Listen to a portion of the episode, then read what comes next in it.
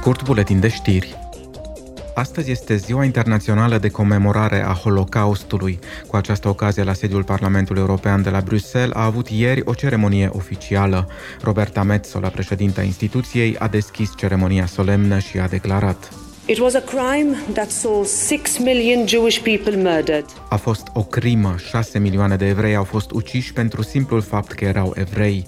La fel au fost vizate și populația romă și cea sinti. Așa au fost eradicate și comunitățile L G B T I.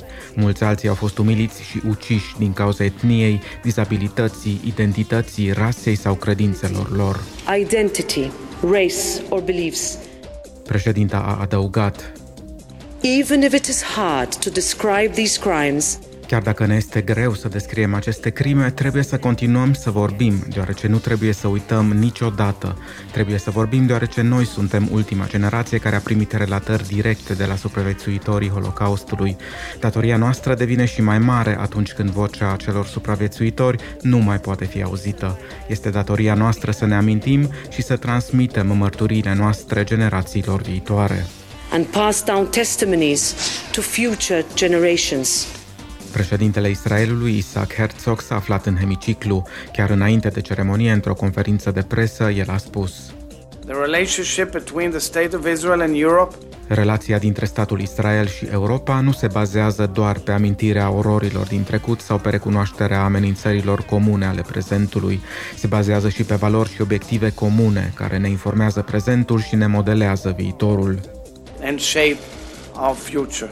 În două mii cinci, Națiunile Unite au ales această dată pentru a comemora Holocaustul și eliberarea lagărului de concentrare Auschwitz-Birkenau.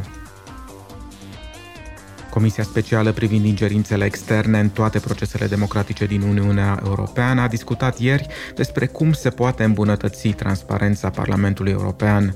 Într-o rezoluție pe tema suspiciunilor de corupție la adresa Qatarului, eurodeputații și-au exprimat îngrijorarea cu privire la presupusele acte de corupție, spălare de bani și participarea la organizație criminală a unor membri, foști membri și angajații Parlamentului, în schimbul influențării deciziilor Parlamentului.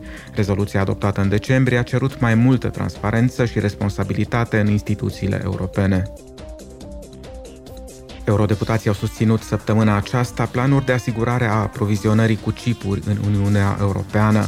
Ei urmăresc astfel să stimuleze producția și inovația și să stabilească măsuri de urgență împotriva penuriei de chipuri. Comisia pentru Industrie și Energie a adoptat două proiecte de lege. Primul urmărește să susțină capacitatea tehnologică și inovația, iar al doilea este menit să crească investițiile în acest sector.